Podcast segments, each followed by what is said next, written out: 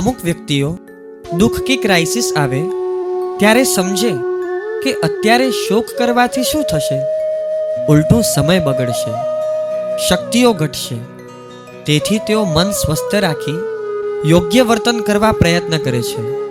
દુઃખ પચાવવું હજીએ સહેલું છે.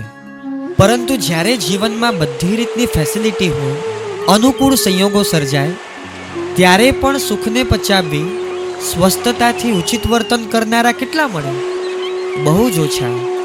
દુઃખ પચાવી લેનાર પણ જ્યારે ચારે બાજુ સુખની છોડો ઉછળતી હોય, ત્યારે અહંકારી અને સ્વચ્છંદી બની જાય. કોઈને પણ ઉતારી પાડે. ગમે તેનું ડિવેલ્યુએશન કરે. આઈ એમ સમથિંગની ફિલિંગમાં જ રમતા હોય અને તેથી તેઓ સુખને પચાવી યોગ્ય વર્તન કરી શકતા નથી. કારણ તેઓ નબળા છે. તેમનું સુખ તેમને લાભદાયી ન થતા નુકસાનકારી બને છે અને બીજાને પણ ત્રાસનું કારણ બને છે. જ્યારે જે અંદરથી સક્ષમ છે, એ જ સુખને પચાવી શકે છે અને ઉત્તમ વર્તન પણ કરી શકે છે. આમ, દુઃખ કરતા સુખને પચાવવા સ્ટ્રેન્થ વધારે જોઈએ છે. મહિનામાં સુખ અને દુઃખ આ બંનેને પચાવવાની સ્ટ્રેન્થ છે. પિતાએ કોઢિયા સાથે પરણાવી ત્યારે તે દુઃખને પણ પચાવી શકી અને જ્યારે એ જ કોઢિયો રૂપ રૂપના અંબાર જેવો રાજકુંવર થયો, ત્યારે તેને જરા પણ અહંકાર તો નથી થયો, પરંતુ પિતા તે જ નગરમાં હોવા છતાં તેમને દેખાડી દેવાની કે કહેવા જવાની ઈચ્છા પણ નથી થઈ. આ છે તેની સુખ પચાવવાની શક્તિ, આ છે તેની ઇનર સ્ટ્રેન્થ તેના કારણે જ તે અવસરે પિતા પ્રત્યે ઉચિત વર્તન કરી તેમનું દિલ જીતી શાસન પ્રભાવના સિદ્ધાંતની રક્ષા કરી શકી અને બધે સક્સેસ મેળવી શકી. ચાલો, આ ઇનર સ્ટ્રેન્થ હજુ વધારે કઈ રીતે જીત અપાવી શકે? તે સમજવા દ્રષ્ટિ કરીએ મૈણા સુંદરીના આગળના જીવન પ્રસંગો તરફ. મૈણા અને શ્રીપાલ રોજ ભાવથી નવપદની આરાધના કરે છે. એક દિવસ જીન પૂજા કરીને બંને પાછા આવી રહ્યા હતા, ત્યારે રસ્તામાં શ્રીપાલને વર્ષોથી વિખૂટી પડેલી પોતાની માતા કમલપ્રભા મળી માતાને પગે લાગી તે મૈણાની ઓળખ આપે છે. મૈણાના વખાણ કરતા શ્રીપાલ કહે છે કે, માતાજી, તમારી આ પુત્રવધુના કારણે મને દેવગુરુ ધર્મ મળ્યા. નવપદની આરાધના મળી. મારો રોગ પણ ગયો. શ્રીપાલ પોતાના કૃતજ્ઞતા ગુણના કારણે જ્યાં જશે, ત્યાં મૈણાના બે મોઢે વખાણ કરશે. પણ મૈણા કદી પોતાના વખાણ નહીં કરે. મૈણાનો પોતાના માન કશાય પર કંટ્રોલ કેટલો હશે? ત્યારે જ આ શક્ય બને.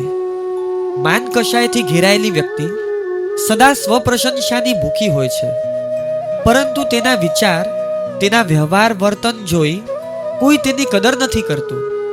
આથી તક મળતા તેઓ જાતે પોતાના વખાણ કરતા ફરે છે. પરિણામે માન મેળવવાને બદલે તે બીજાની નજરમાંથી ઉતરી જાય છે. પોતે જ પોતાનું ડિવેલ્યુએશન કરે છે. જ્યારે જેણે માન કશાયને જીત્યો છે, તેને બીજાના સર્ટિફિકેટની કે સ્વપ્રશંસાની ઈચ્છા હોતી નથી.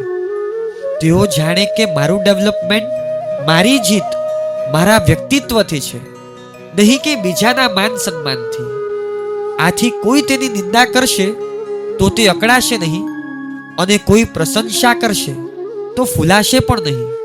પોતાના ગાળા ગાઈને તેઓ માનપાન નહીં મેળવે.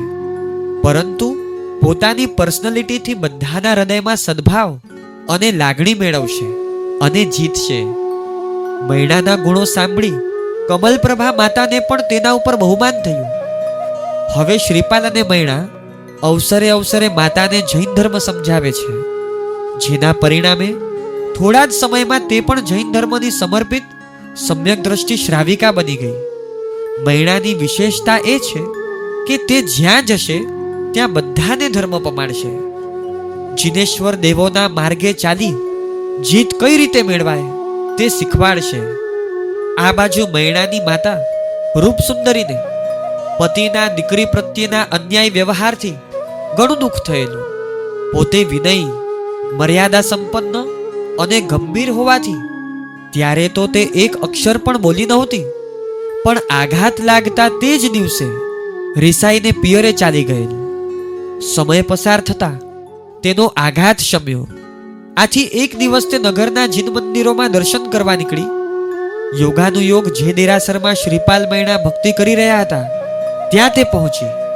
જ્યાં તેણે મૈણાને રૂપરૂપના અંબાર જેવા પુરુષ સાથે બેઠેલી જોઈ. તે સદાચાર પ્રિય હતી, માટે આઘાતથી રડી પડી. તેને થયું કે મારી દીકરીએ પહેલા ધર્મના નામે આટલું મોટું સાહસી પગલું ભર્યું અને પછી આવું વર્તન કર્યું. વિચાર કરો, આ માતાને શીલ સદાચારનો કેટલો આગ્રહ હશે? દીકરી આખી જિંદગી કોઢિયાના સહવાસથી દુખી થાય એ તેને ચાલશે, પરંતુ દીકરી સદાચાર નેવે મૂકીને જીવે. તે એને જરા પણ પસંદ નથી. એટલે મૈણાને જોઈ માતા રડવા લાગી. મૈણાને ખ્યાલ આવતા તેણે માતાને મંદિરમાં શાંત રહેવા કહ્યું.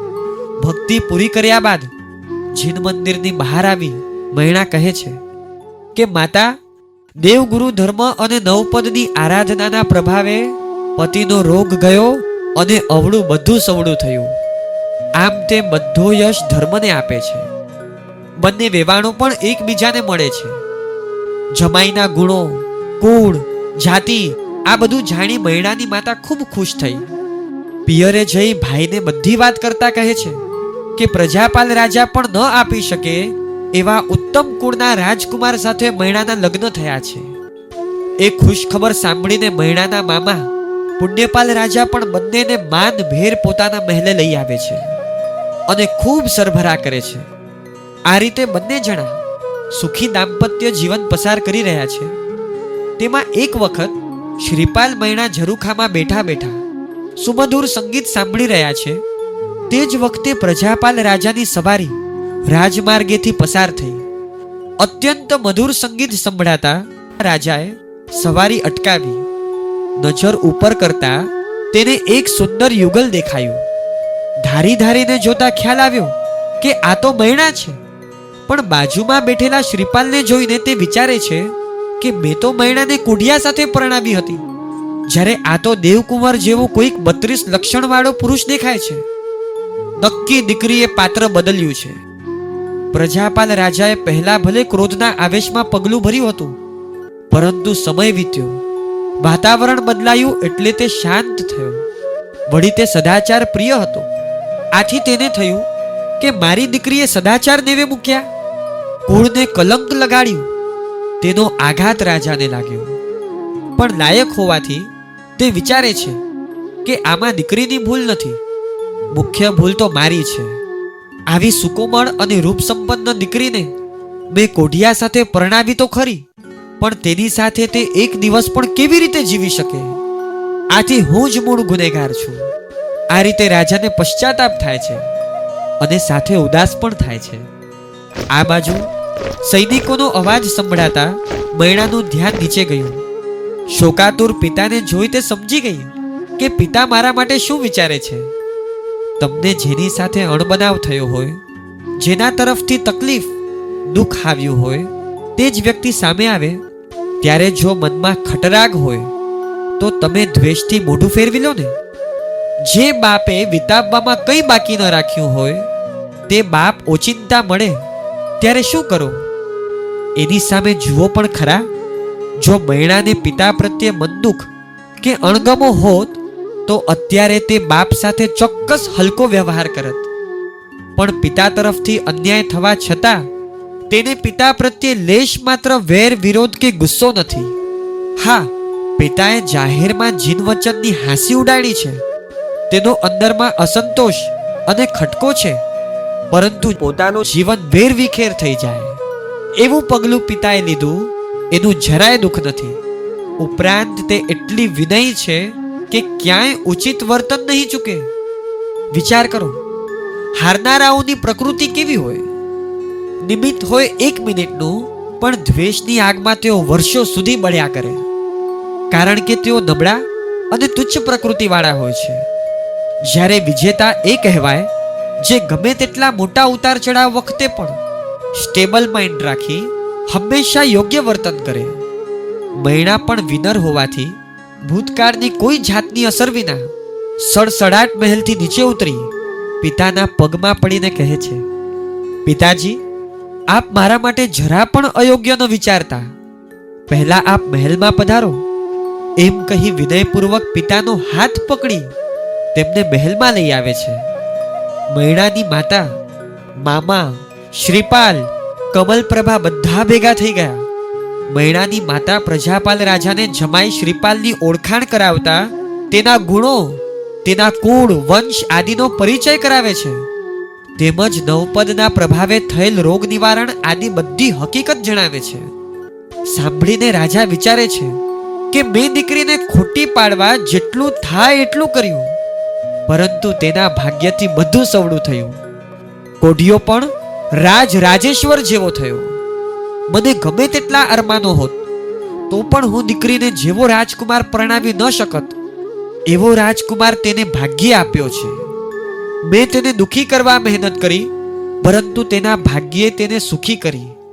આ વિચારીને રાજાનો ગુસ્સો સાવ શાંત થઈ ગયો. માટે આખા કુટુંબની વચ્ચે તે કહે છે કે મૈણા, તું સાચી અને હું ખોટો. સત્તાના બળથી હું બધાને સુખી કે દુખી કરી શકું? એ વાત ખોટી અને ભાગ્યથી જ જીવ માત્ર સુખી કે દુખી થાય છે. એ વાત સાચી. તું સાચી. તારો ધર્મ સાચો. ધર્મનો સિદ્ધાંત સાચો. અહીં સેલ્ફ ઇન્ટ્રોસ્પેક્શન કરવા જેવું છે કે આવી રીતે જો કોઈ તમારી પાસે ભૂલ કબૂલ કરે તો તે અવસરે તમે શું કહેશો? મેં તો પહેલા જ કહ્યું હતું, તમે માન્યા નહીં. આ તો હું હતી એટલે ટકી ગઈ. બીજું કોઈ હોત તો જીવન હારી જાત. મારી સાથે કર્યું તે કર્યું. હવે બીજા સાથે નહીં કરતા. તમારો સ્વભાવ સુધારવા જેવો છે. આવું એટ એટલું સંભળાવો કે સામેવાળાને પોતાની ભૂલ કબૂલ કર્યાનો પશ્ચાતાપ થયા વિના ન રહે. જ્યારે મૈણા આવું કંઈ જ કહેવાની નથી, તે તો એવું બોલશે જેનાથી પિતાનું દિલ જીતાઈ જાય. કારણ તે જીતવામાં જ માને છે. આવો, મૈણાની આગળ આગળની જીતની યાત્રાને આપણે પણ માણીએ. આવતા એપિસોડના સથવારે.